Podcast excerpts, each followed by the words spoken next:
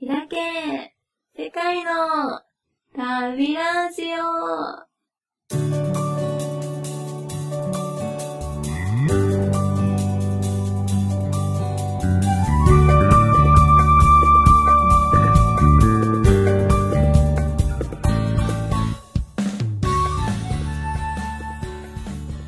Buenos días, señoras y señores, ¿cómo están? アイリです。スコットランドの独立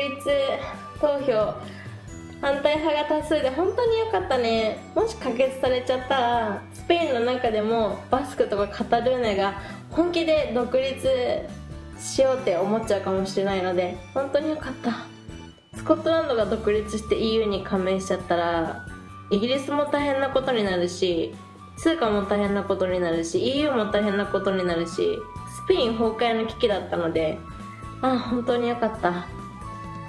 実はこのテーマを投票の3日ぐらい前にクラスのみんなで話したことがあって、でスペイン人の人はバスクたちが独立しても、ガリシアはガリシアで頑張れるから大丈夫だよって感じだったんだけど、実はメキシコのからの留学生の子が、メキシコの中でもユカタン、メリダとかカンクンがあるところが昔独立しようとしたんだけど、でも独立しても経済的にやっていけないってことが分かって、独立をやめたことがあるんだよって話してくれて、そうなんだって、面白かったそうで、今日はトピック、よく聞かれる質問にお答えします。スペイン語で経済学の授業を受けるのってとっても難しいでしょ。どうしてそんなにスペイン語が話せるのってよく聞かれるんですけども、私からすると全然スペイン語を話せません。っていうのも、実際に授業を聞いてて、だいたい先生の言ってることは 30% ぐらいしか分かりません。で、レジュメを読んで 70% ぐらい分かって、でコロコロマガジンとかジャンプみたいな厚さの教科書があるんですけど、それを読んでやっと 95% ぐらい理解できるっていう感じです。でも授業内容自体は、実際私が実は学校以外で勉強してた内容とかが、なんていうんだろう、もう繰り返しっていうか復習みたいになってるので、内容はそんなに理解は難しくないんですけど、先生が言ってる話してる内容を分かっても、何を強調して先生の意見がどうなのかっていうところが全然私には分かんなくて、そこが大事で、そのために来てるのに、でもすごい悔しい思いです。スペインっていうとみんなパーティー、フィエスタっていうイメージ強いと思うんですけど、私全然その余裕がなくて、まだスペインを楽しめてなくて、もうアップアップっていう感じです。早く楽しめるようになりたいなと思います。英語は小学生の時から触れて、受験のために多くの方は猛勉強したと思います。なので、ある程度聞いて理解したり、旅行会話などはできる方も多いと思います。でも私もスペイン語は始めて1年半で、同じように一から勉強したら一生喋れるようにならないと思いました。ヨーロッパの人たちは何カ国語も簡単に喋るのに、なぜ私たちには難しいのか。だいたいフランス人がスペイン語を習得するのには6ヶ月が必要、ポルトガル人は勉強せずともスペイン語をほぼ理解できるとのことでした。ヨーロッパによく例えばイギリスとかに行った時にも、日本人でスペイン語も英語も話せるって聞いたことないよ、なんで日本人なのにスペイン語話せるの、僕には日本語が難しい、どうやって語学の勉強したか教えてってヨーロピアンに言われるんですけど、私は考えました。これらはヒントです。私たち日本人は一からスペイン語を勉強しちゃいけません。今は私は英語で考えてからスペイン語を勉強して話してます。なので、日本語をスペイン語に翻訳して話したらすごく時間がかかります。だから英語で考えてスペイン語で話してます。もちろん簡単な会話の時はもうスペイン語のまま話せるようになったんですけど、なんか自分の意見をつらつら言いたい時とか、質問する時とかはだいたいスペイン語のまままだ考えられないので、英語で考えてから話してます。なぜかっていうと、英語とスペイン語は、日本語と比べて文法も似ていて、英語にはラテン語から来た単語が多いので、改めて勉強しなくても分かることが多いです。逆に言うとそれが多くのヨーロッピアンにとって英語習得が簡単な理由ともなってます。例えばバランサっていうスペイン語があります。皆さんこれ何のことだか想像できますか？英語のバランス、日本語でバランス、均衡という意味の単語です。ほら楽ちんでしょまず私は自分の大学で週2回1時間半12ヶ月間勉強しました。これは必修の時間数で、それ以上に語学学校に行ったり上級クラスを取ったりはしてません。大学に入った時からスペイン語熱があったので一回も欠席せず、全ての内容を聞き漏らさないようにしてました。それから指定だった教科書が日常会話と文法とが一緒になったもので、それを自分で日常会話と文法に分けてノートを2冊作りました。要は1冊の教科書を丸写ししました。あとはポッドキャストや NHK のスペイン語の番組を使って楽しく勉強してました。あんまりがっつりって感じではなくて、ご飯食べながらテレビを見たりとか電車の中でちょっと聞いたりとかっていう程度です。あと旅中に出会った友達とスペイン語で Facebook のチャットをしたりとかは1年ぐらいやってました。私がオーストラリアに行った時にまずワーホリで来てたチリ人の女の子と友達になったり、ゴールドコーストでスペイン人の男の子と一緒に遊んでたりしたので、そういうのはなんだろう、勉強するって感じじゃなくて楽しくスペイン語を使ってました。こうやって授業のない日もずっとスペイン語に触れてました。そうで、なんかフランス人の中には大学で日本語を3年間専攻で勉強したけどコミュニケーション取れるまで話せないっていう人もいます。それが理由で日本に来たフランス人を私はいっぱい知ってますそう、フランス人って超かっこいい人、本当に王子様みたいにかっこいいんだよはいそうで、日本語とヨーロッパの言語っていうのは本当に遠いので、そこをダイレクトにつなごうとしたらすごく時間がかかるんだけど、英語っていうなんて言うんだろう、中継地を通ると近道になるの。そう、私がさ日本にいた時にちょっと日本語を教えてあげた時に OK ありがとうかわいい先生って言ってくれたことがあって、そしたらキュンってきたの。でも Where did you learn such a phrase? って思ったはい、で私が日本にいる時にイギリス人と話してて指摘されたのは、日本人勉強しすぎって言ってました。日本人って結構語学学校に行ったり、オンラインも今流行ってるけど、そう英会話を勉強するっていう感じとか多いと思うんですけど、それから、ね、楽しく友達を作って友達と話したりとか、そういう方がいいんじゃないかなっていうふうに言ってました。日本の教育制度はちょっとイギリスの制度よりも効率が悪いっていうふうに言われました。あと今やってるのはその教科書、すごい分厚い教科書があるんですけど、これを実は翻訳してます。どうやってやってるかっていうと、このまま一冊まず読み終わったとしてもまた絶対復習の時にもう一回読まなきゃいけないので、その時にスペイン語でもう一回読んだら大変なことになっちゃうので、今これをスペイン語から英語に翻訳してます。全部で自分で意味が分かるまで読み直して、で意味が分かったら理解がやっとできるので将来翻訳家になれちゃうかも。でもすごく今忙しいです。こんなこと理由にならないけど、でも頑張ります。私はメキシコのカンクンにいた時にホームステイをしてました。今日はこの絵についてちょっとお話しします。ホームステイしてたお家は家賃が30万円で、ゲートにセキュリティ付きのお家です。パパがエレクトリックエンジニアで、ママが専業主婦をしてます。彼らはフデオ・クリスティアーノを信じてました。で、お兄ちゃんの方がノエ25歳、プジョーに乗るお坊ちゃまです。180センチ60キロ、超細い。当時は卒業証書をもらうために貿易会社のジムでただ働きをしてました。メキシコでは証書のためにみんな大学の4年生の時に無給で働かないといけないらしいです。で、専攻をメカニカルからインターナショナルビジネスに変えて、去年の12月に大学を終えたばかりだとのことです。ポルトガル語も話せました。だからよくブラジル人に間違えられるって言ってました。で、ちなみに今はというと、彼はバハカリフォルニアの大学に入り直してまた勉強中。なんか私に感化されて勉強が好きになったらしいです。ただ日本のスタイル、朝9時から夜9時まで働くのは辛すぎるって言ってました。その私と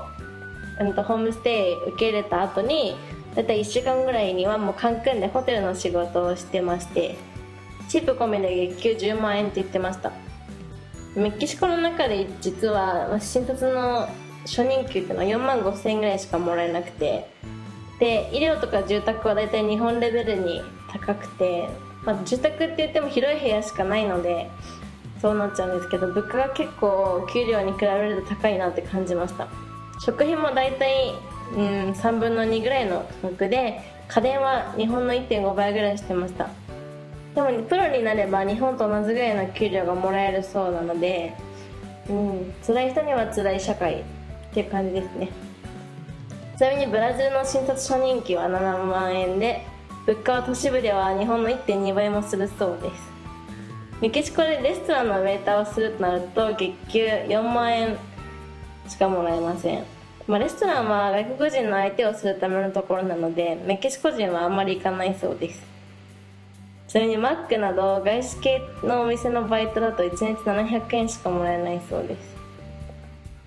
で、弟の方のジョナサン、なんて言うんだっけ、ヨナタンって言うんだよね、スペイン語で。かわいいよねこれは三菱になる日本大好きな大学生です。彼女と居続いてるのを見たんですけど、ちゃんと紹介してくれました。いい子です。で、クリナリーアーツを勉強する傍ら、日本語、英語、イタリア語、ポルトガル語も勉強中です。なんか神社とお寺って何が違うのって聞かれて、スペイン語で説明したんですけど、最初はすっごい難しかったです。8月21歳になったんですけど、もう3年生でした。なんかスペインのカウントの仕方が分からないんですけど、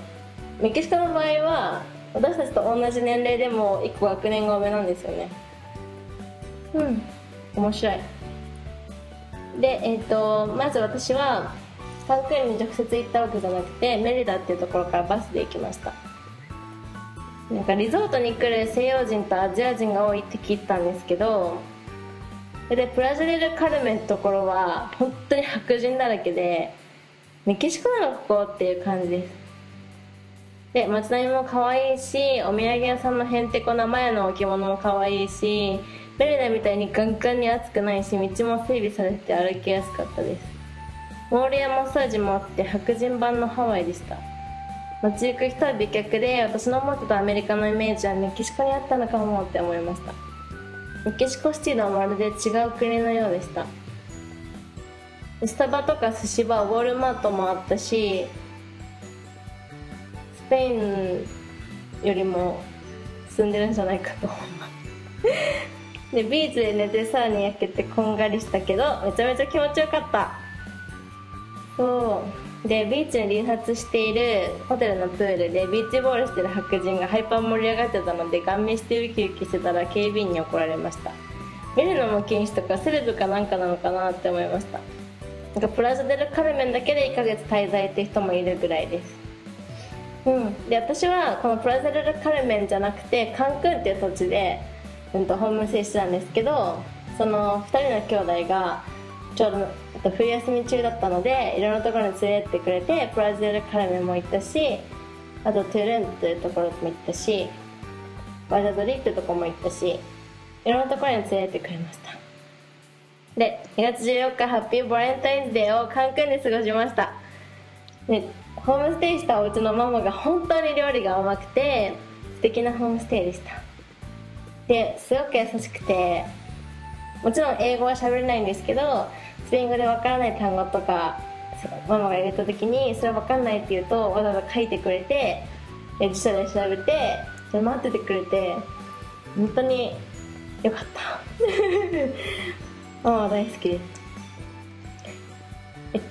そうで、その日バレンタインの日はトゥルンってところに行ったんですけど、チェコから来た、3人の女の子と一緒にお出かけしました。メキシコのクエルナバカってところに3ヶ月交換留学に来てたんですけど、ちょっと留学が終わって1ヶ月ぐらいで旅しようと思ってメキシコの中をうろうろしてるそうです。でこの3週間の休暇の後はチェコに戻るらしいんですけど、学生証を彼女たちは持ってたので移籍は全部無料で入れてました。メキシコの学割は国外の学生証は通用しないので羨ましかったです。でテルム近くの森のセノートに入りました。40メキシコペソなので、350円ぐらいで入れます。で水深があるので飛び込みをしたり小さい魚と戯れたりしました。もうめちゃめちゃ怖かった。テルムは逆にヒッピーだらけでヒッチハイカーもいるし、カンクンよりも静かでチャリダーもいて全く違う雰囲気でした。カンクンっていうとメキシコ人、オーストラリア人、アメリカ人にとってのパーティーできる場所でリゾート地なんですけど、トゥルンはヒッピーのための街って感じがしました。いっぱいボブ・マーリーとか写真が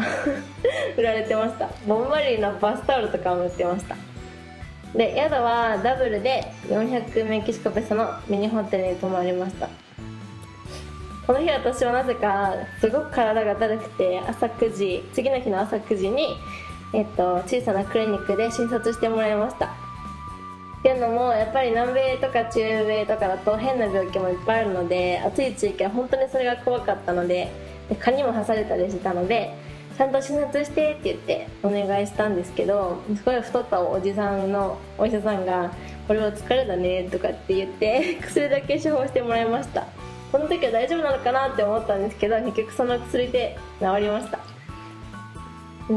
ゥルン遺跡に入った時は遺跡内にビーチやお土産屋さんがありました。遺跡内にビーチって何これって思いました。でっかいイグアナがいたんですけど、メキシコではすごい、特にそのユカタン半島ではイグアナがいっぱいいます。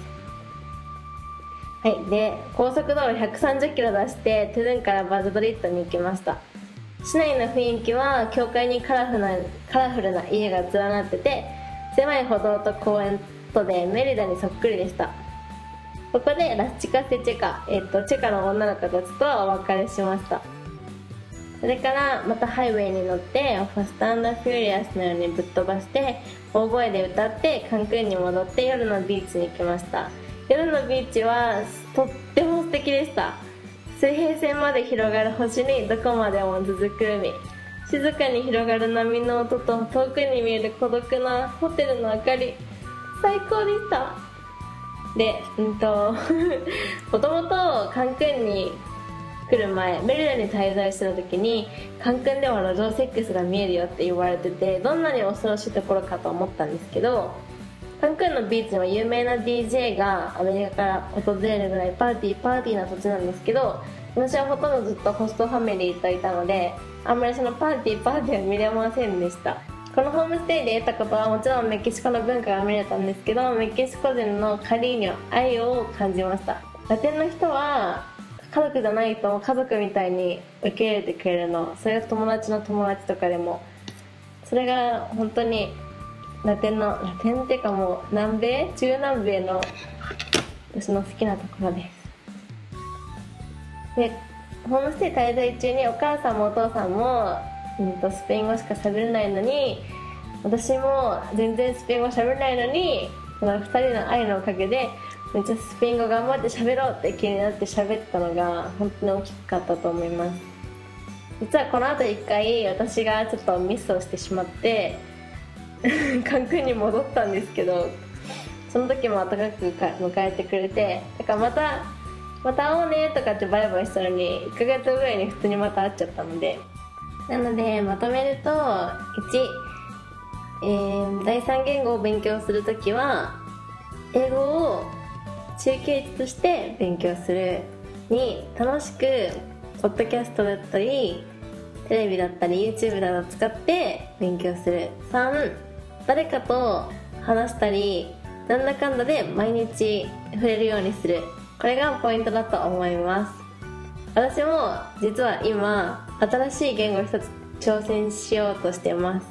で、今週の日曜日から友達と一緒に始める予定です。頑張りますので、皆さんももし今勉強してる言語があったら頑張ってください。アディオスグラシアス。この番組はバックパッカーを応援するたびたびプロジェクトの提供でお送りしました。